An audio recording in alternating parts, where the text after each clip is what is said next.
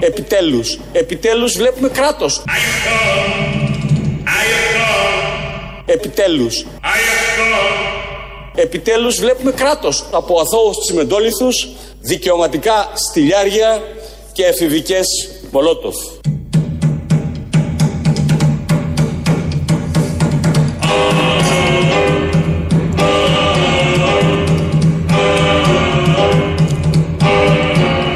Επιτέλους βλέπουμε κράτος.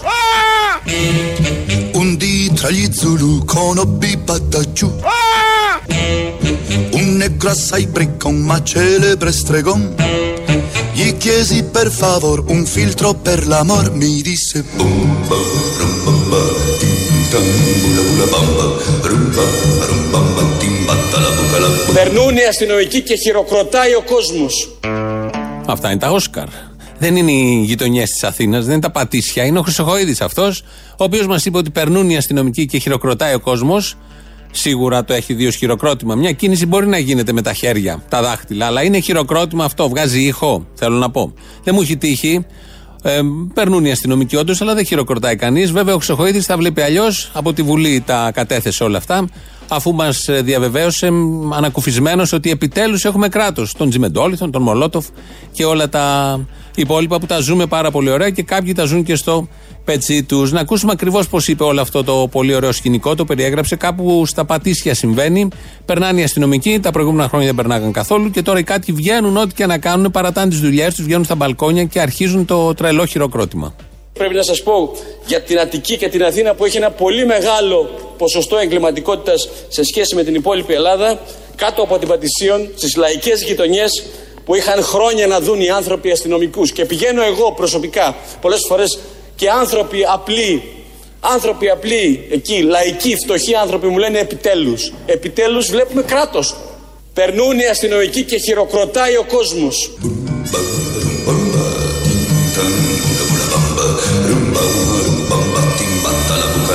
Επικαλείστε μια ανύπαρκτη έξαρση της αστυνομικής βίας, ανύπαρκτη έξαρση της αστυνομικής βίας. Προς την αντιπολίτευση έλεγε αυτό το τελευταίο μετά τα χειροκροτήματα ότι επικαλείται η αντιπολίτευση και εμείς εδώ που θέτουμε κάποια θέματα για κάτι για την ανύπαρκτη έξαρση της αστυνομικής βίας. Δεν υπάρχει αστυνομική βία και πολύ περισσότερο δεν υπάρχει και έξαρση της αστυνομικής βίας.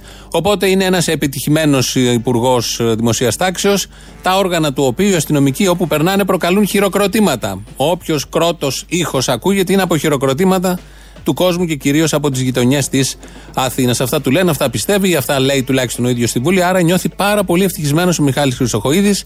Να το κρατήσουμε αυτό. Είναι και το μόνο ενθαρρυντικό και θετικό ότι και ο Μιχάλης είναι καλά. Ένας ένας από αυτούς που κυβερνάνε λα, λαλάνε με τον καιρό. Οπότε σε αυτή τη φάση διαπιστώνουμε ότι ο Μιχάλης Χρυσοχοίδης είναι πάρα πολύ καλά. Στο CNN είναι ακόμη καλύτερη γιατί έβγαλαν μια, έγραψαν ένα άρθρο, ανάλυση για την ακρίβεια, σχετικά με τους δημοκρατικούς στην Αμερική. Γιατί φέτος στο τέλος του Νοέμβρη έχουμε εκλογές στι ε, Ηνωμένες Πολιτείες. Ο Τραμπ, από ό,τι φαίνεται, μάλλον θα ξαναβγεί εκτός απρόπτου. Οπότε ψάχνουν οι δημοκρατικοί να βρουν τον καλύτερο. Έχουν εκεί το Σάντερς, αλλά δεν είναι πολύ ικανοποιημένοι και έγραψε εκεί ε, ο αναλυτής ότι το πρέπει, έφερε τρία παραδείγματα ανανέωσης του κόμματος των Δημοκρατικών και τρία πρόσωπα αντίστοιχα. Και τα τρία αυτά πρόσωπα που θα μπορούσαν, όπως λένε, οι Αμερικάνοι να κοντράρουν τον είναι Αμερικανό πρόεδρο, τον Τραμπ δηλαδή, είναι ένα πρόσωπο σαν τον Γάλλο πρόεδρο, τον Εμμανουέλ Μακρόν, ένα πρόσωπο σαν τον Καναδό πρωθυπουργό, τον Τζαστίν Τριντό, τον ξέρουμε όλοι, και ένα πρόσωπο σαν τον Κυριάκο Μητσοτάκη. Αυτό έγραψε το CNN. Σας το διαβάζουμε εδώ, κουνάω και το χαρτί, δεν είναι δικιά μου ιδέα, δεν το κατέβασα εγώ. Οι Αμερικανοί, οι αναλυτές, τέτοια απόγνωση, βλέπουν ότι ο Κυριάκος Μητσοτάκης ή κάτι, κάποιος σαν τον Κυριάκο Μητσοτάκη θα μπορούσε ευθέως να κερδίσει τον Ντόναλτ Τραμπ.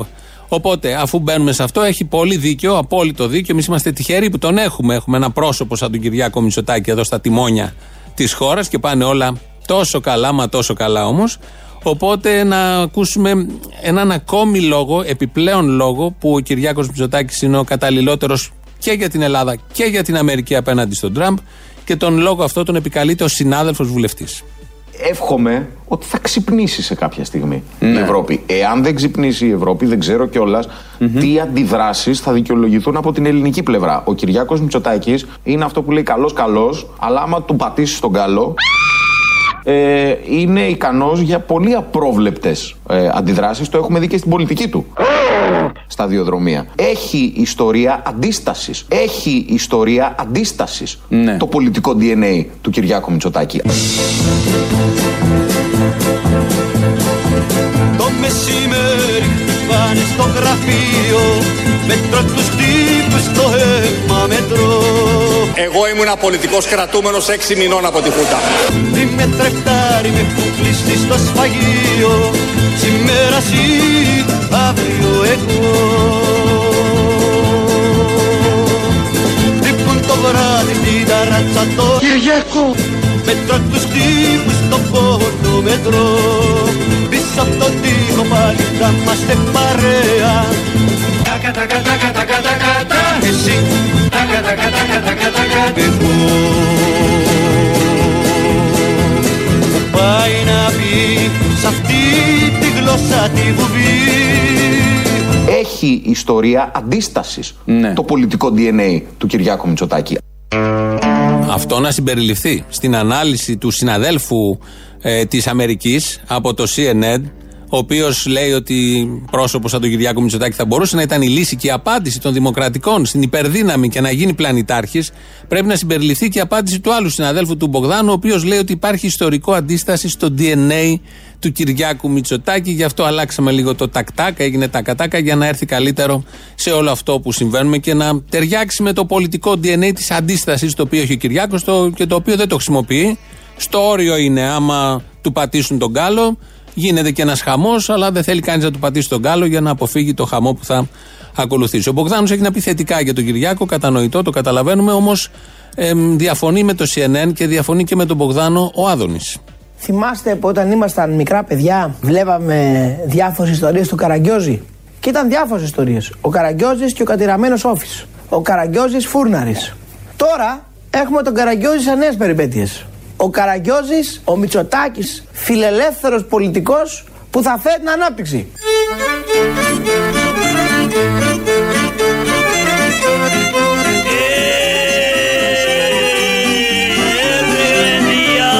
Ο Καραγκιόζης, ο Μητσοτάκης.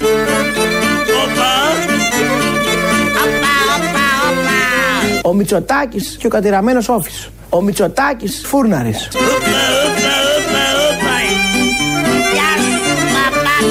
Ο Καραγκιόζης φιλελεύθερος πολιτικός που θα φέρει την ανάπτυξη.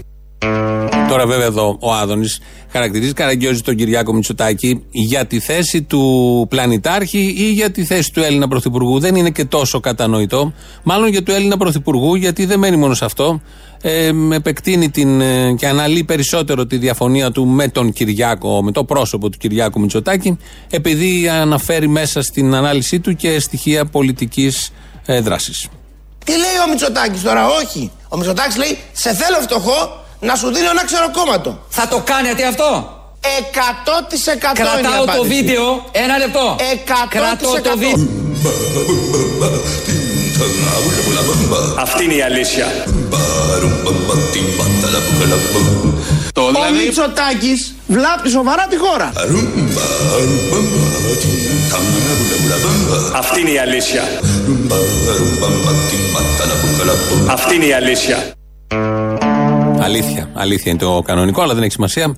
Βγάζουμε ένα σύμφωνο, βάζουμε ένα άλλο και δημιουργείται ένας άλλος ήχος. Α το δοκιμάσουμε και αυτό, γιατί όχι όλα τα ίδια και τα ίδια έτσι τα πήραμε, έτσι θα τα παραδώσουμε, να είμαστε λίγο πιο προοδευτικοί και σε αυτά τα θέματα.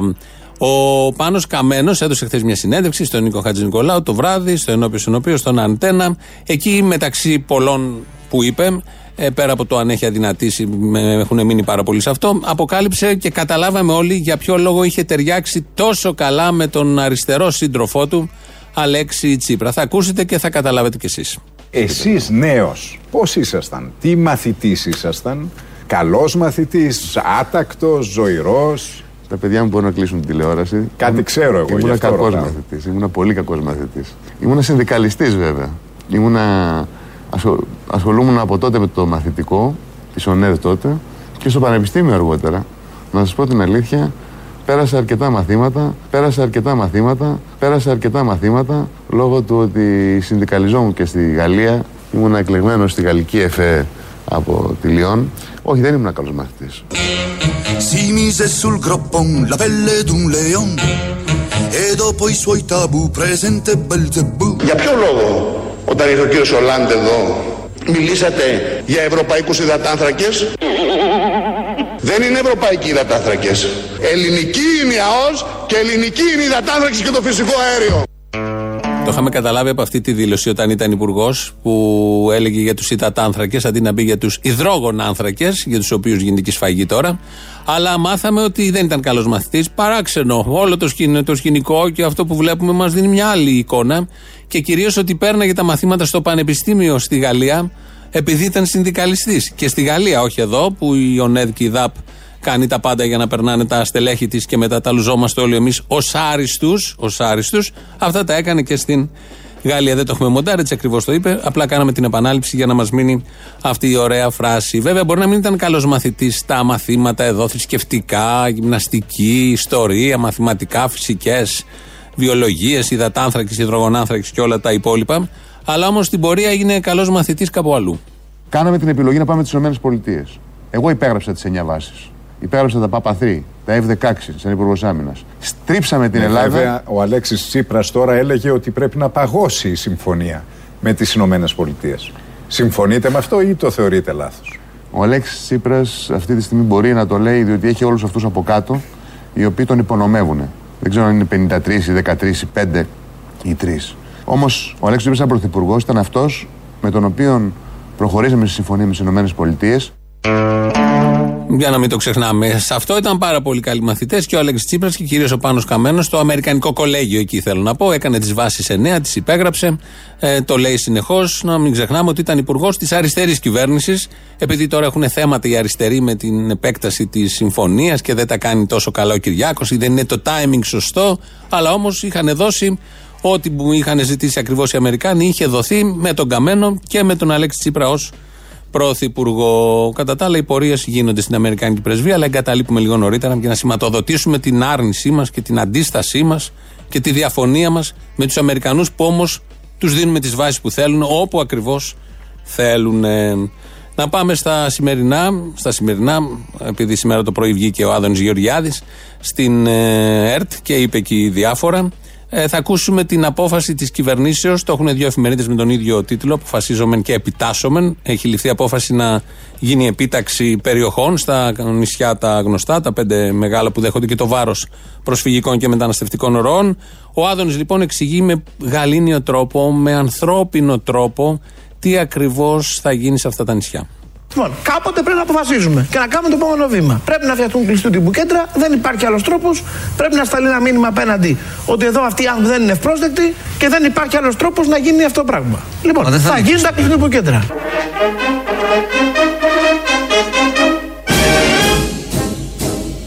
Λοιπόν, Μα δεν θα θα ανοίξει. γίνουν τα κλειστού τύπου κέντρα.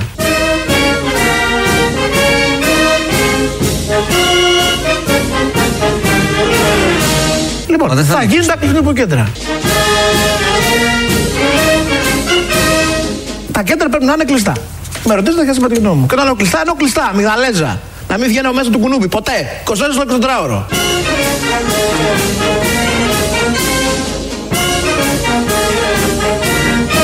Και όταν λέω κλειστά, εννοώ κλειστά, μυγδαλέζα. Να μην βγαίνω μέσα του κουνούπι, ποτέ.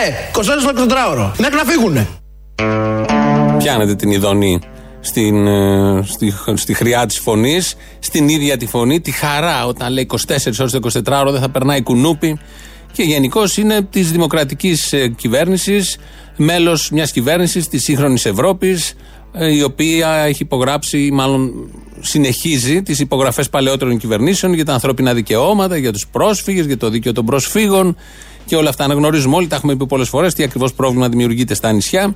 Το καταλαβαίνει ο καθένας, αλλά είναι αστείο να βλέπεις να κοκορεύονται υπουργοί, πρωθυπουργοί Έλληνες ότι θα λύσουν το θέμα και μάλιστα με αυτό το ύφος, όταν όλοι γνωρίζουν ότι δεν είναι ένα θέμα που αφορά ή μπορεί να κάνει κάτι η ελληνική κυβέρνηση. Είναι ένα θέμα Τουρκίας, ένα θέμα Ευρωπαϊκής Ένωσης και ένα θέμα ΝΑΤΟ. Αν αυτοί αποφασίσουν ότι αντιμετωπίζεται το θέμα, έχει λυθεί. Οπότε Τα κοκορέματα εδώ προκαλούν τη γνωστή θυμηδία. Ο Γιάννης Μακρυδάκης είναι συγγραφέας, πολύ αγαπητός, ε, μένει μόνιμα στοιχείο και αρθρογραφεί πολλές φορές. Φιλοξενούμε και εμείς στην Ελληνοφρένεια κείμενά του. Τον έχουμε φιλοξενήσει και στις εκπομπές παλιότερα για τα θέματα της Χίου. Ανεμογεννήτριες, οικολογικά θέματα, θέματα δικαιωμάτων. Έχει γράψει σήμερα ένα σχετικό κείμενο, γιατί και στη Χίο θα γίνει ε, το κλειστό κέντρο, το στρατόπεδο συγκέντρωσης, αφού λέει διάφορα. Καταλήγει στο κείμενό το οποίο μπορείτε να το βρείτε στο site της Ελληνοφρένειας. Θα πω, λέει, μόνο ότι σε ένα νησί που αποτελεί εδώ και δεκαετίες εκθετήριο ημιτελών και αποτυχημένων δημόσιων έργων, σε ένα νησί που δεν έχει πόσιμο νερό στο δίκτυό του, σε ένα νησί που η κοινωνία του εδώ και δεκαετίες απαιτεί σωστά ή λάθος, κατά τη γνώμη μου, δεν έχει σημασία κάποια έργα υποδομής που δεν γίνονται από τις κυβερνήσεις, έρχεται τώρα με αποφασιστικότητα η κυβέρνηση να κάνει αυτό το έργο, το κόντρα σε όλους και σε όλα που καθιστά το νησί επίσημα πλέον στρατόπεδο συγκέντρωσης. Ένα σύγχρονο Auschwitz, μια ακόμη μαύρη κοιλίδα στην ιστορική μνήμη της ανθρωπότητας. Επειδή με το ίδιο πάθος άλλα έργα δεν τα κάνουν στα νησιά, στοιχείο και στα υπόλοιπα νησιά, όχι μόνο των συνόρων και στα, στην αποδόπλευρα. Τους βλέπουμε, τους ακούμε με τι μίσος κατά των ανθρώπων, των προσφύγων, των μεταναστών, του διαφορετικού. Βγαίνουν και ξυφουλκούν και λένε με αυτό το στυλ το άκρος εκνευριστικό τι θα κάνουν, τι δεν θα κάνουν. Οπότε το εμβατήριο νομίζω ταιριάζει απολύτως και το αποφασίζομαι και επιτάσσομαι και διατάζομαι και αυτό ταιριάζει απολύτως. Ευτυχώς μας θυμίζουν τη ρίζα, τις ρίζες και το πώς κυβερνήθηκε η χώρα μετά τον εμφύλιο και πώς πρόκοψε και όλη αυτή η εικόνα που βλέπουμε γύρω με ποιο ιδεολόγημα, σε ποιο ιδεολόγημα απάντησε και γίνανε όλα αυτά. Οπότε έχει μια αξία να σκεφτόμαστε πώς ακριβώς λειτουργεί ένας μοντέρνος πολιτικός, υποτίθεται, νέος άνθρωπος στην Ελλάδα και στην Ευρώπη του 21ου πια αιώνα. Ακούστε Λοιπόν, πάμε κύριε τώρα. Γεωργιάδη, Σας παρακαλώ. όμως να σας Πάμε. πω κάτι. Δεν τους Μην το στέλνουμε βάζετε εδώ. έτσι γιατί δεν, είναι έτσι. τους τα στέλνουμε εδώ. Δεν τους στέλνουμε εδώ. Δεν τους στέλνουμε εδώ. Δεν τους στέλνουμε εδώ. Επιτέλους.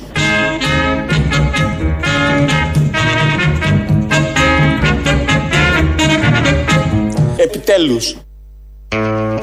Επιτέλους. Νομίζω ήταν σωστό. Όλο αυτό που ακούσαμε, ηχητικός πάντα και μόνο ηχητικός. Είναι λίγο εκνευριστικά όλα αυτά. ε, Το καταλαβαίνει ο καθένας. Ξέρω ότι σε πολλούς δεν ακούγονται εκνευριστικά. Όλος αυτός ο μισανθρωπισμός έτσι ξεκινάει, έχει ξεκινήσει και στο παρελθόν. Δεν μένει μόνο στον αρχικό στόχο, πηγαίνει και σε άλλους στόχους. Γιατί την ίδια βαναυσότητα της κυβερνητικής πολιτικής την υφίσταται και οι κάτοικοι, οι Έλληνες των νησιών. Που να το περίμενε ο Μητυλινιός, ο Χιώτης, ο Σαμιώτης, ότι ξαφνικά θα αντιμετώπιζε θα αντιμετωπιζόταν από τις κυβερνήσεις με αυτόν τον τρόπο και από την Ευρωπαϊκή Ένωση. Γιατί είμαστε και σύνορα της Ευρωπαϊκής Ένωσης. Ω αποθήκη, ως σκουπίδι και ο ίδιος μαζί με τους άλλους που έρχονται, τους πρόσφυγες, τους μετανάστες. Σκουπίδι με την έννοια ότι οι συνθήκες ζωής που εξασφαλίζονται από όλους αυτούς τους υπερεθνικούς οργανισμούς και την ελληνική κυβέρνηση είναι για σκουπίδια. Δεν είναι για ανθρώπους, ούτε για πρόσφυγες, 20.000 σε έναν μικρό οικισμό στη Μόρια, ούτε για τους υπόλοιπους. Προφανώς δεν χωράνε, δεν μπορούν να λειτουργήσουν στα νοσοκομεία, οπουδήποτε αλλού.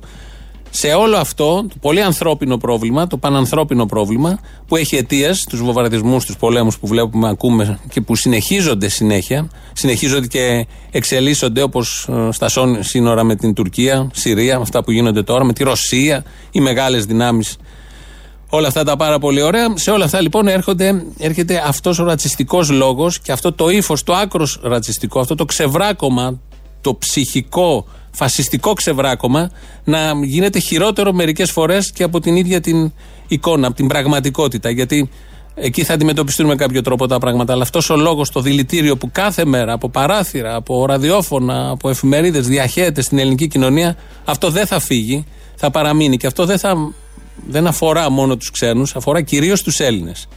Ο Βελόπουλος λοιπόν, εδώ στα δικά μας, όχι για ξένους, δεν μιλάει για ξένους, γιατί οι ξένοι είναι κακοί όπως ξέρουμε, οι μετανάστες, οι πρόσφυγες, όλοι αυτοί δεν τους θέλει. Μιλάει για Έλληνες ο Βελόπουλος. Και γι' αυτό σας λέω: η χειρότερη πάστα που υπάρχει στην Ελλάδα είναι οι δάσκαλοι και οι καθηγητές. Αυτοί μας φτιάξαν έξι. Το 70% είναι άθεοι, άθεση και ανιστόρητοι, μισέλε, ό,τι θέλετε είναι. Η- Το 30% υγιώ συμπεριφέρονται. Γι' αυτό φτάσαμε εδώ.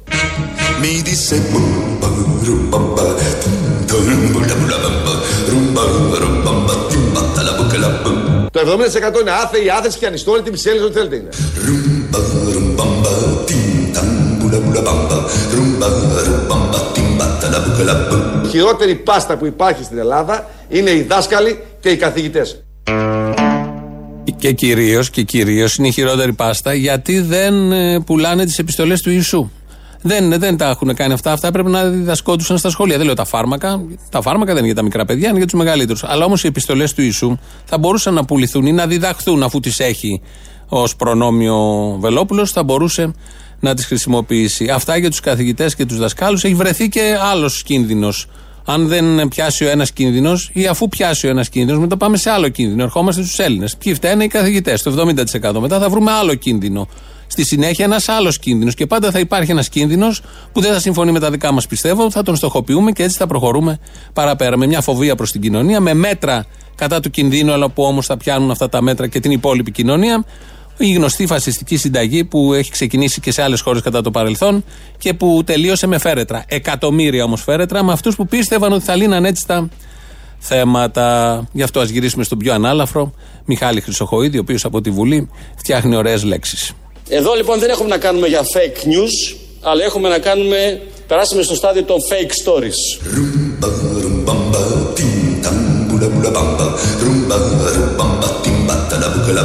Πράσινη στο στάδιο των fake stories.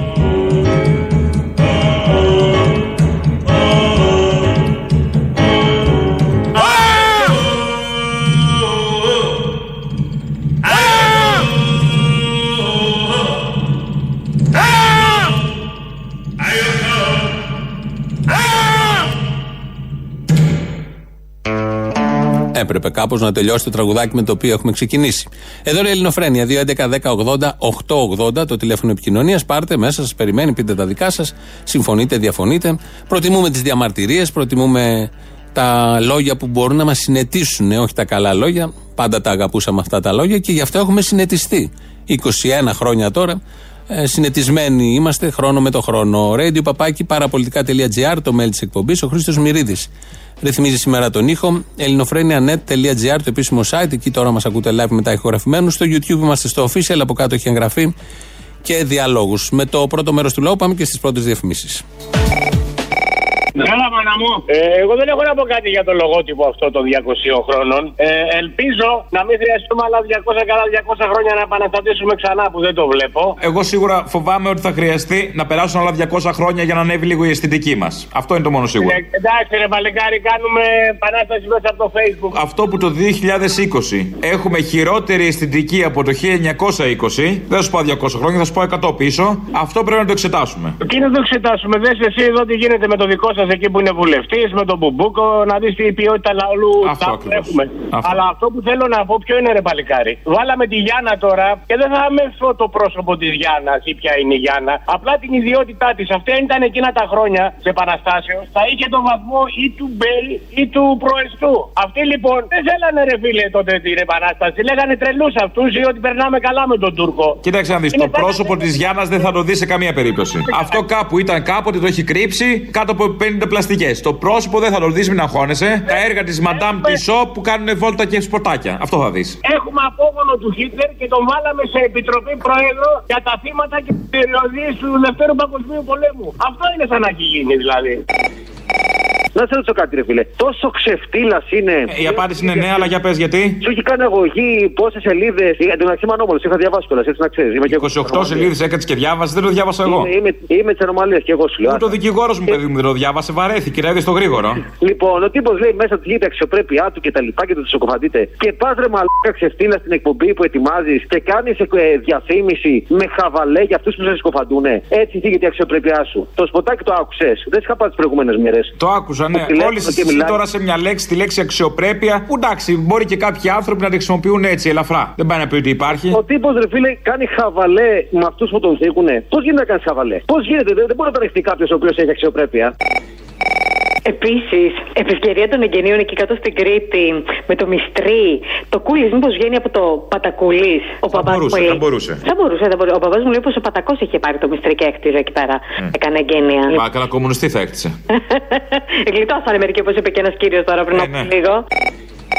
Ναι. Ναι, καλησπέρα. Καλησπέρα. Ρε φίλε, στο τηλεφωνικό πήρα. Και τι θες να κάνω εγώ, ρε φίλε; Δεν πιστεύω να βγει ο νερ. Βγαίνει ο Νέρ. Άντε, γεια. Α, κοτάρα.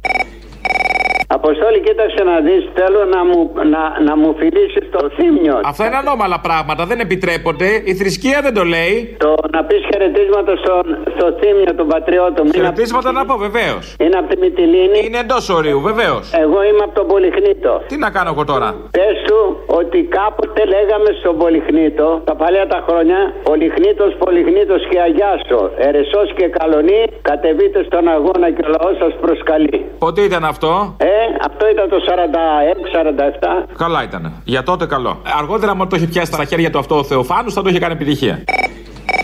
Γεια σας. Γεια σας. Να σας πω λίγο. Ε, ακούω βέβαια την εκπομπή αυτή του Καλαμούκη. Τι αλλά... εκπομπή τώρα, εκπομπή είναι αυτή ή κομμουνιστικό παραλήρημα; Τέλος πάντων, πείτε μου. Γιατί είναι κομμουνιστικό παραλήρημα; Ε, εντάξει τώρα, δεν έχετε ακούσει; Εσείς ποιος είστε και λέτε ότι είναι κομμουνιστικό. Ένας ακροατής, ας πούμε κι εγώ. Με φέρανε εδώ να δουλέψω και πρέπει να ακούω κάθε μέρα αυτήν την ιδέα. Μάλιστα, είναι αειδίε αυτές. Λοιπόν, εγώ έχω να προτείνω κάτι στην κυρία Αγγελοπούλου και σε αυτούς που τους βάλανε αυτές οι κορδέλες που τρέχουν οι γραμμές να βάλει και μία κόκκινη στη μέση τη φάτσα ενός πασά για να δούμε τι ωραία ήταν η επανάσταση. Τέτοια ωραία λέτε σε αυτή την εκπομπή; Θα ακούσω να ευθυμίσω.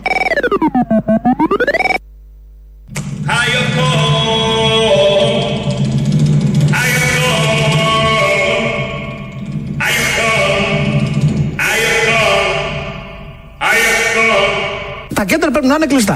Με ρωτήσετε και σα είπα τη γνώμη μου. Και όταν λέω κλειστά, εννοώ κλειστά, μυγδαλέζα. Να μην βγαίνω μέσα του κουνούπι, ποτέ. 24 ώρε το τετράωρο. Μα πόσο μάγκες υπουργούς έχουμε, ήρωες, ήρωες. Όλα αυτά τα κάνουν για την Ελλάδα, για τον Έλληνα. Θυσιάζονται και έχουν μια αποφασιστικότητα όπως ακούσαμε τώρα. Χτυπάνε το χέρι για όλα αυτά για τον Έλληνα πολίτη. Για να σώσουν την Ελλάδα, τον ελληνισμό. Αλλά πάντα με αυτό το στυλ το πολύ δυναμικό και πολύ ρωμαλαίο. Αυτό να κρατήσουμε. Μετά από αυτό, ας ακούσουμε και τους τίτλους των ειδήσεων. Είναι η αστυνομική τίτλη των ειδήσεων σε ένα λεπτό. Στο μικρόφωνο ο Μπαλούρδος, δημοσιογράφος Μάρκος. Νέο φόρο μελετά το Υπουργείο Οικονομικών. Σύμφωνα με πληροφορίες αντιπάλου σταθμού, τις οποίες ενστερνιζόμαστε κι εμείς, ο φόρος θα αφορά τους τηλεθεατές του Masterchef. Θα κυμαίνεται στο 5% για όσους παρακολουθούν το συγκεκριμένο σοου, ενώ θα προσθεθεί στον υπάρχοντα φόρο εστίασης. Όπως δήλωσε χαρακτηριστικά ο Υπουργός Οικονομικών Χρήστος Σταϊκούρας, δεν γίνεται να πληρώνει φόρο όποιος τρώει μια μακαρονάδα σε εστιατόριο και όχι όποιος τη βλέπει από την τηλεόραση. Ήταν μια αδικία. Τηλεοπτικά και πραγματικά μακαρόνια θα έχουν ίδια αντιμετώπιση πλέον. Η νέα ταινία του Μάρκου Σεφερλί, Χαλβάη 5-0, παρακολούθησε ο Υπουργός Μεταναστευτικής Πολιτικής Νότης Μηταράκης. Όπως δήλωσε ο ίδιος, εξερχόμενος του κινηματογράφου, η ταινία ήταν πολύ συγκινητική που δάκρυσε σε αρκετά σημεία της. Στην επισήμανση των δημοσιογράφων ότι η ταινία είναι κομμωδία, ο κύριος Μηταράκης επανέλαβε την ίδια δήλωση περί δακρύων και συγκίνησης, δείχνοντας προς στιγμήν ότι δεν κατανοεί τη διαφορά. Συγχαρητήρια δέχτηκε σήμερα το πρωί ο Πρωθυπουργός Κυριάκος Μητσοτάκης από 18 υπουργούς του στο Μέγαρο Μαξίμου με αφορμή τη συμπλήρωση 213 ημερών στην Πρωθυπουργία. Στη σεμνή τελετή που διοργανώθηκε καταναλώθηκε άφθονο κουλούρι Θεσσαλονίκης, συνοδεία κεφαλογραφιέρας βαθιάς ορίμανσης, ενώ συνοδεύτηκε από χειροποίητη σουμάδα. Νέο μάθημα εισάγεται στα δημοτικά σχολεία. Με απόφαση της Υπουργού Παιδείας Νίκης Κεραμέως εισάγεται το μάθημα του νομοταγή πολίτη. Το μάθημα θα διδάσκεται στις δύο τελευταίες τάξεις όλων των δημοτικών σχολείων της χώρας από αστυνομικούς. Θα είναι υποχρεωτικό, ενώ όσοι μαθητές παίρνουν βαθμό κάτω από τη βάση θα συλλαμβάνονται και θα οδηγούνται στα πλησιέστερα αστυνομικά τμήματα. Όσοι κόβονται θα εκτίουν ποινή φυλάκισης 6 μηνών. Καιρός. Ετοιμαστείτε όπου να ανεβγαίνουν τα καινούρια κουνούπια.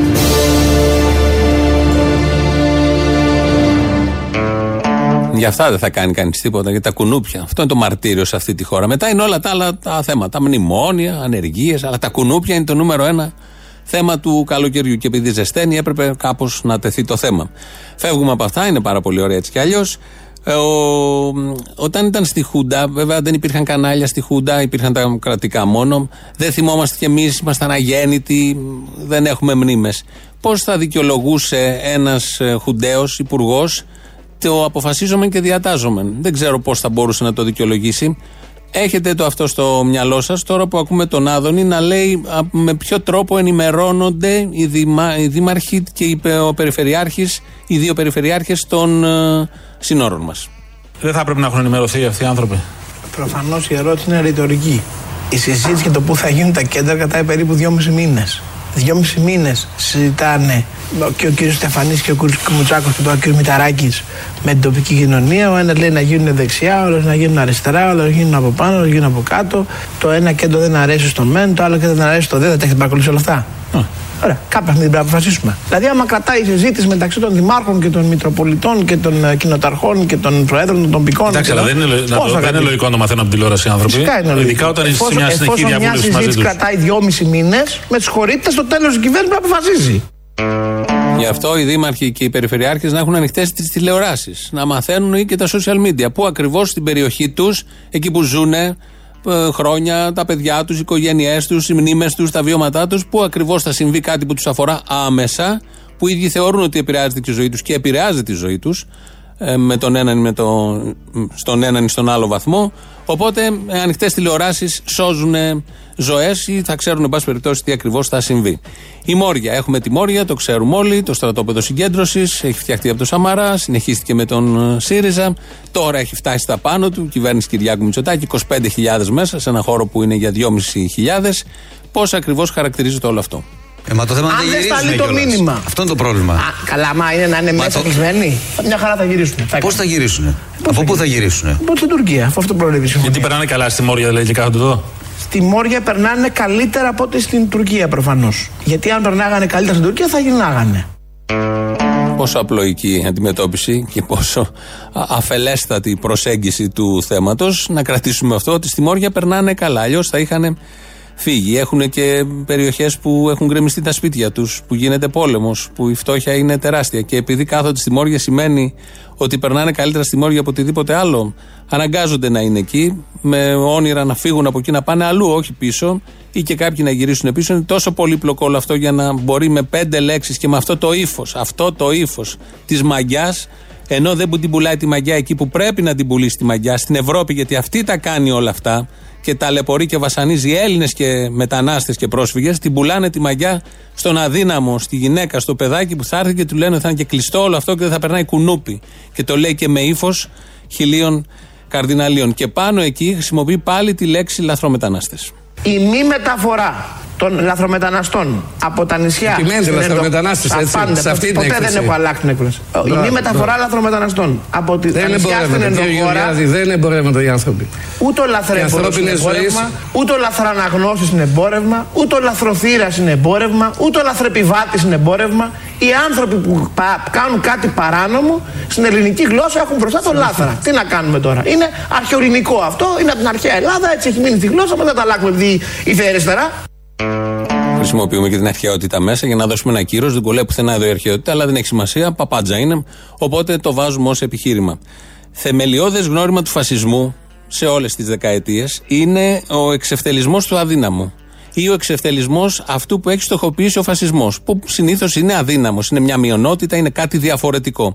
Αυτό που δεν του κολλάει στη δεδομένη στιγμή. Θεμελιώδε λοιπόν γνώρισμα είναι αυτό, να εξευτελίσει, να υποτιμήσει τον αδύναμο, ώστε όταν τον εξοντώσει στην πορεία να έχει υποτιμηθεί και στη συνείδηση των πολλών ανθρώπων, ώστε να είναι λιγότερες οι, οι αντιδράσεις.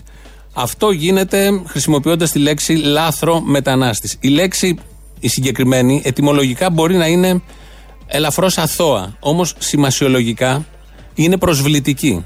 Κανένας σοβαρός άνθρωπος που σέβεται τον εαυτό του, που σέβεται και τον άλλον άνθρωπο, την έννοια του ανθρώπου, την ιστορία, την ανθρωπότητα, εδώ που έχει φτάσει μετά την αναγέννηση, το μεσαίωνα, τη κατακτήσεις της ανθρωπότητας, δεν χρησιμοποιεί λέξεις που προσβάλλουν την έννοια του ανθρώπου. Όποιος και αν είναι αυτός ο άνθρωπος. Εδώ ακούμε καθημερινά αυτή τη λέξη από τα χείλη υποτίθεται σοβαρών αρίστων υπουργών της κυβέρνησης του Κυριάκου Μητσοτάκη, ο οποίος μπορεί να μην τη χρησιμοποιεί τη λέξη, αλλά αν έχετε όλα αυτά από κάτω που χρησιμοποιούν αυτή τη λέξη, δηλητηριάζεται, το λέγαμε και πριν, η ατμόσφαιρα και βλέπουμε αυτό τον, θα το ξαναπώ, το ξεβράκωμα, το στριπτίζ, το ψυχικό, φασιστικό ξεβράκωμα, το οποίο σε πολλές περιπτώσεις να είναι και χειρότερο από άλλες καταστάσεις ή άλλες φράσεις που χρησιμοποιούμε. Μετά από αυτά, λαός μέρος δεύτερον. Ναι. Ναι, καλησπέρα. Καλησπέρα. Τι γίνεται, θέλω εγώ πώ πάει, πώς σε λένε; Όλα καλά, τι θες; Για τηλέφωνο που είναι για το Mini Cooper που έχει βάλει αγγελία. Πώς σε λένε, είπαμε; Τι σε νοιάζει πώς με λένε; Θες τα μάξι ή όχι; Θέλω και το αμάξι και πώς θα σου μιλήσω. Να σου πω, φίλε με το Mini Cooper. Γιάννα. Γιάβα, χάρηκα, Γιάβα. Να σε καλά, εσύ πώς λέγεσαι; Βασίλης. Μπράβο. Και τι θες τώρα; Το αμάξι έχει κάποιο πρόβλημα, τέλη κυκλοφορία, δεν λέει κάτι στη- στη περιγραφή. Εσύ δηλαδή πιστεύεις ότι έχει πει τώρα Φλεβάρης και δεν έχει τέλη κυκλοφορίας, έτσι; Ναι, μπορεί να μην έχει βάλει. Α, μπορεί να μην έχει βάλει. Πάμε με τον μπορεί. Εσύ τι αμάξι έχει τώρα; Εγώ έχω ένα Toyota GT. Άσε μας κουκλίτσα μου που θες και Mini Cooper, σε παρακαλώ πάρα πολύ. Είσαι άξιος για Mini Cooper, θα πάρει ο κάθε καραγκιόζης με το Toyota. Ξέχνα το. Οκ, οκ, ευχαριστώ, φίλε. Μπουλελέ. Κάτσε καλά. Ξέρεις ποιον θέλω να μου βάλεις εκεί να μιλήσει; Το Όχι. βαρεμένο, το βαρεμένο. Να μου βάλεις το βαρεμένο. Ήταν εκφωνητής στο Βουκουρέστι αυτός, στο σταθμό, η φωνή της αλήθειας και ξέρει. Ε, άρα ξέρει την αλήθεια. Να απαντάει, ναι, στο, να απαντάει στον αυτόν ναι, που είναι 11 με 12, στο Μπογδάνο. ε, 12 με 1. Ναι, ναι, κάπου εκεί. Λοιπόν, ναι, και; Και να μου βάλεις το βαρεμένο γιατί αυτός ξέρει, ήταν εκφωνητής. Από πού τηλεφωνείς; Εγώ τηλεφωνώ από Αθήνα. Από Αθήνα δεν νομίζω, λες ψέματα. Από πού τηλεφωνείς; Από Πάτρα τώρα, εντάξει. Λοιπόν. Εσύ τώρα ξεκίνησες να πάρεις από Πάτρα τηλέφωνο. Υπεραστικό. Μέχρι να βρεις εδώ να με, να με βρεις εμένα να πιάσεις γραμμή. Ωραία. Όχι να σε βρίσω, δεν σε βρίσω. Όχι, να βρεις να βρεις γραμμή, λέω, να πιάσεις. Α, να βρω γραμμή. Ναι, ναι, ναι, λοιπόν. Για να πεις αυτή τη μαγεία. Ε, δεν έχω άλλη. Α, ε, εσύ λες... Α, α, α, όπα, όπα. Άμα είναι έτσι το δέχομαι. Εσύ λες κάθε μέρα να πω και... Όχι, αν δεν έχεις άλλη το δέχομαι. Αν έχεις μείνει, ναι, δώσε μια στόκ. Αυτή. Οκ, καταλαβαίνω. Δικαιολογήσε, να είσαι καλά. Ναι. Καλησπέρα σας. Καλησπέρα σας. Ε, θα ήθελα να επικοινωνήσω με το, με το mail σας που είναι στην γραμματεία του σταθμού. Το γραμματεία είναι σκέτο με I ή είναι η I τα τελευταία γράμματα. Είναι η hi, he, hi, έτσι όμως γράφεται. He, hi. Α, με ε Hi, ναι, έτσι. Ε Ταν, ταραραν, ταρα, he, hi. Έτσι, έχει και μαστίγιο. Λοιπόν, ναι, αλλά εγώ έχω επικοινωνήσει δε, δε, άλλη φορά και ήταν σκέτο με γιώτα. Ε, ήταν άλλος Κάνω συνάδελφος. λάθος, Ε; Ήταν άλλος συνάδελφος. Τώρα είναι he, hi σε μένα, έτσι πάει. Τώρα είναι he, hi, εντάξει. Εντάξει. Ευχαριστώ. Για χαρά. He, hi. Δηλαδή, αν πουλούσε Viagra ο πουλό, θα τα λέγανε ψυχικών. Λογικά καπτικών ίσως. Πρέπει να βρούμε κάτι ανάλογα φάρμακα, να, να προτείνουμε στον άνθρωπο να διευρύνει την επιχείρηση. Το βασικό είναι πόσα εντερικών και τελοπών θα χρησιμοποιήσει για να κρύψει το φασιστικόν. Καλά, το, αυτό θέλει πολλά για να το κρύψει το φασιστικό και πάλι δεν κρύβεται. Θέλει που να κρύψει και η χαρά δεν την αφήνει. Αλλά αυτό δεν δεν θα βοηθήσει την ανάπτυξη. Να τον βοηθήσουμε, ξέρω εγώ. Τα Έτσι μέα θα που πάμε. λέει. Έτσι, θα έρθει η ανάπτυξη με ψυχικών. Πολύ καλό. Δεν το λέγει ότι πολύ καλό. Ε, πολύ καλό. Το ότι θυμάσαι ρε μπαγάσα ώρες-ώρες την, την ατάκα του Χρυσάβουλου ότι η αλήθεια βρίσκεται στους Sex Pistols. Την πετάστηκε που μα αφήνει κόκα από το. Τι είναι αυτό το πράγμα; Πού τον ετοιμάζει τον Χρυσάβουλο κάθε φορά; Ε, δεν ξεχνιέται αυτό. Μια στιγμή της προκοπής είχε σε όλη την καριέρα του. Μετά το πιο σημαντικό που έκανε ήταν πήγε στη Χρυσή Αυγή. Ναι, εντάξει, σωστό είναι αυτό που λέτε, παιδί μου. Δηλαδή, μια στιγμή έχει την καριέρα του, όντως, αλλά ε, προσπαθεί να την ξεχάσεις. Δεν προσπαθεί να τη θυμηθείς αυτό τη στιγμή, ας πούμε. Δηλαδή, αυτό τη στιγμή προσπαθεί να την ξεχάσεις. Δεν να τη θυμάσαι. Καλά, δεν έχει να κάνει με αυτόν. Το έργο ήταν, η ατάκα του έργου. Τέλος πάντων. Καλημέρα. Μας δώσαν το τηλέφωνό σας για να ζητήσουμε να μας στείλετε ηλεκτρονικά το πτυχίο του ECDL. Βεβαίως, το έχετε πάρει στο πτυχίο με τι βαθμό; 78%. Α, δεν πολύ διαβάσαμε, βλέπω, ε. Του απαντήσαν εκείνη τη μέρα ότι πέρασε, το έχει πάρει. Το έχει πάρει, το έχει πάρει, αλλά δεν είναι και άριστα. Δεν είναι για εσά. Είναι για τον άντρα μου. Ο άντρας σας πήρε το ECDL. Ναι. Τι σκοπούς έχει; Τι εννοείται. Θέλω να πω, για να αρχίσει τώρα να παίρνει πτυχιάκια κτλ. Άλλες βλέψεις έχει μάλλον από εσά. Κάτι άλλο θέλει να κάνει στη ζωή του. Ποια το ξεσήκωσε; Τι εννοείται. Α, δεν το ξέρετε. Ο άντρας σας το δίνει κι αλλού. Εδώ είχε έρθει με μια κοπέλα μαζί και γραφτήκανε. Δεν είστε εσείς, ε. Γιατί ήρθε μια, κο- με μια κοπέλα μαζί και γραφτήκανε παρέα. Θα το κάνουν μαζί γιατί έχουν κάτι σχέδια μαζί παρέα. Και να έχουν το ίδιο πτυχίο. Ερωτευμένο ζευγάρι μου φάνηκε πολύ. Δηλαδή δεν ξεκόλλαγε ένας από τον άλλον. Μπρος, μα τι έγινε, δεν καταλαβαίνω.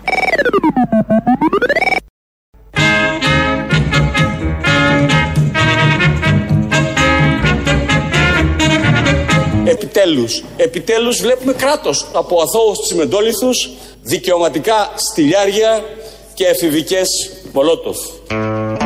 Επιτέλους. Να έρθει ένα κράτος όπως ακριβώς το περιγράφει και το εφαρμόζει και το χτίζει ο Μιχάλης Χρυσοχοίδης. Ο Γιανούλης είναι συνάδελφος κι αυτός, δημοσιογράφος, βουλευτής του ΣΥΡΙΖΑ. Ήταν σε πάνελ, του λένε εκεί, έλεγε για το μυστρή, για τα εγγένεια, το θεμέλιο λίθο, την πλάκα που έβαλε ο Κυριάκος Μητσοτάκης κάτω στο αεροδρόμιο στα Χανιά. Και μ, ξεκίνησε μια κουβέντα για το μυστρή, τον πατακό και όλα τα υπόλοιπα. το Μιστρή μαζί με τον α, Υπουργό Υποδομών, τον κύριο Καραμαλή. Βέβαια, μυστρία όλες οι κυβερνήσεις τα χρησιμοποίησαν. Ποτέ.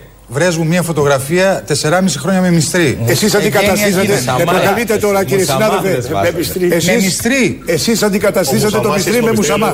Όχι. Ο Μουσαμάς είναι κάτι άλλο. Άλλο πράγμα ο Μουσαμά. Έχει δίκιο σε αυτό ο συνάδελφος βουλευτής Γιανούλης. Δεν είναι μυστρή ο Μουσαμά, είναι Μουσαμά. Όλοι παίρνουν το μυστρή. Κλασική αξία από τη Χούντα και μετά όταν θέλουν να εγκαινιάσουν ή το ψαλίδι όταν είναι να κόψουν την κορδέλα.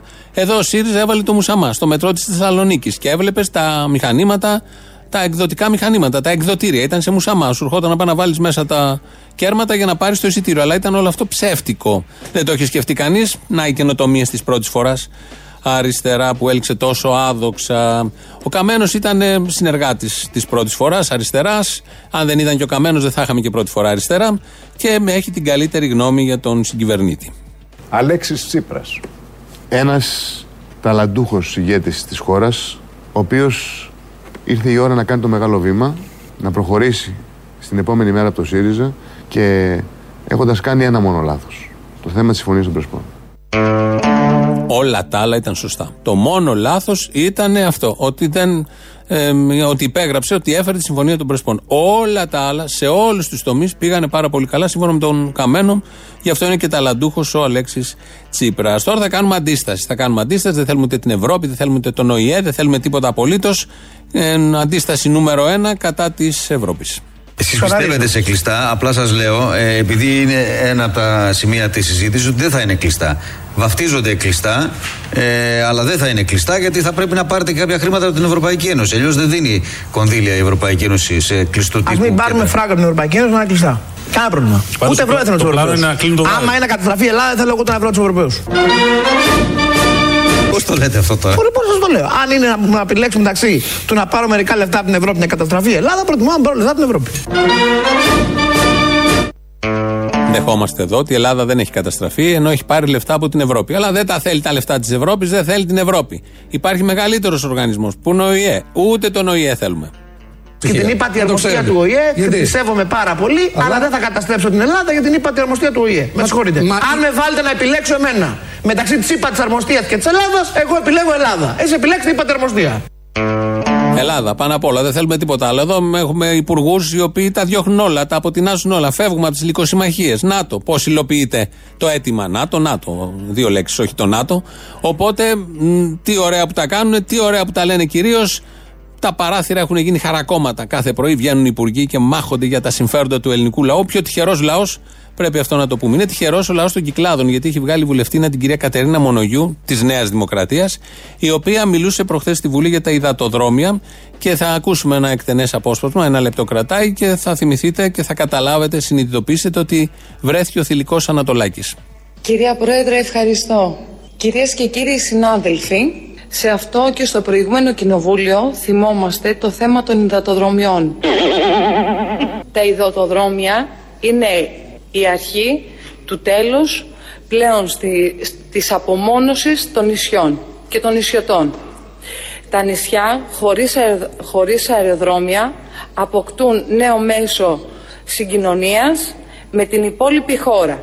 Εκτός από την εξυπηρέτηση των τουριστών, βοηθάει την, μετε- την μεταφορά κατοίκων, ασθενών, προϊόντων ε, άμεσης ανάγκης όπως είναι τα φάρμακα. Αυτή η κυβέρνηση υπεύθυνα χρειάζεται ε, συγγνώμη, θέματα και, προ- και τα προβλήματα των πολιτών με στόχο την καλύτερη ποιότητα της ζωής των Ελλήνων. Σας ευχαριστώ πολύ. Εμείς, εμείς ευχαριστούμε. Εμείς φαντάζομαι και ο λαός των κυκλάδων. Δηλαδή, βγήκε η Νέα Δημοκρατία στις κυκλάδες, πήρε το ποσοστό που πήρε. Από όλες τις επιλογές που είχαν οι κυκλαδίτες, που έχουν και τον ωραίο ήλιο, έχουν και τον ωραίο αέρα, και όλο αυτό αναζωογονεί. Μπαίνει από τον αυτή, βγαίνει από το άλλο, αναζωογονεί το εγκέφαλος. Διάλεξαν την κυρία Μονογιού, η οποία πέρα από το πώς τα λέει, είναι και αυτά που λέει. Ήθελε να μιλήσει για τα υδατοδρόμια και γράφει μια έκθεση τρίτης δημοτικού. Τη διάβασε σαν τετάρτης δημοτικού, αλλά να μείνουμε στο περιεχόμενο. Είναι μια έκθεση τρίτης δημοτικού και μας λέει τα καλά των υδατοδρομιών. Υδατο, υδατοδρομίων ήθελε να πει. Το τόνισε και αλλού, αυτό είναι λεπτομέρεια. Ότι είναι ένα νέο μέσο συγκοινωνίας και ότι θα επικοινωνούν οι κάτοικοι των νησιών με την Αθήνα. Και ότι θα μεταφέρονται τουρίστες, φάρμακα. Ποιος ο λόγος, στο λόγο της ε, μία βουλευτής, να αναφέρει τα εντελώς αυτονόητα. Αυτά τα ξέρουμε όταν γκουγκλάρουμε τι σημαίνει υδατοδρόμιο, ξέρουμε, λέει ότι επικοινωνούν, καταλαβαίνουμε όλοι τα ωφέλη στο λόγο του ένας βουλευτής, γιατί υπάρχει και επιτελείο, υπάρχουν και επιστημονικοί συνεργάτες πίσω από το βουλευτή. Πληρώνονται όλοι αυτοί. Πληρώνονται για να βγαίνουν στη Βουλή και να λένε την έκθεση της Τρίτης Δημοτικού με χάλια τρόπο. Που να ξεφτιλίζονται και οι ίδιοι. Δεν το κάνει μόνο η Μονογιού, το έχουν κάνει και άλλοι πάρα πολλοί. Τελειώνοντας, να ακούσουμε τι είπε ο Πάνος Καμένος χθες για τα ίμια. Έγινε μια αποκάλυψη, ας τη δεχτούμε έτσι, ας το ακούσουμε κατά λέξη. Τι έγινε στα ίμια, κύριε Υπουργέ; Θα μάθουμε ποτέ τι πραγματικά συνέβη στα ίμια; Κύριε Χατζηβουλά, θα είμαι πολύ ευθύς μαζί σα. Σαν υπουργό Εθνική Άμυνα, έψαξα να βρω αν βλήθηκε το ελικόπτερο από πυρά τουρκικά. Η τότε ηγεσία είχε φροντίσει να εξαφανίσει τα στοιχεία. Εγώ είμαι πεπισμένος ότι δέθηκαν πυρά. Θα σα πω όμως κάτι συγκλονιστικό. Γιατί οι ήρωε είναι αυτοί που πέφτουν στο καθήκον. Αλλά ο Είστε Βλαχάκο. πεπισμένος ότι δέχθηκαν πειρά; Εγώ είμαι πεπισμένος. Ότι κατερρίφθη το ελικόπτερο από τουρκικά πειρά; Ότι δέχτηκε πειρά και θα σας πω γιατί. Άκουσα με πολύ προσοχή τις συνομιλίες που είχαν. Θα σας πω κάτι το οποίο δεν είναι γνωστό στον ελληνικό λαό. Όταν αναφέρανε στη φρεγάτα μας και στο κέντρο επιχειρήσεων ότι είχαν πρόβλημα το ελικόπτερο, το πειρά, δεν μπορώ να το αποδείξω. Τους πρότειναν οι Τούρκοι που υποκλέπτουν τη συνομιλία από την τουρκική φρεγάτα να προσνιωθούν πάνω στο καράβι το τουρκικό. Και αρνήθηκαν.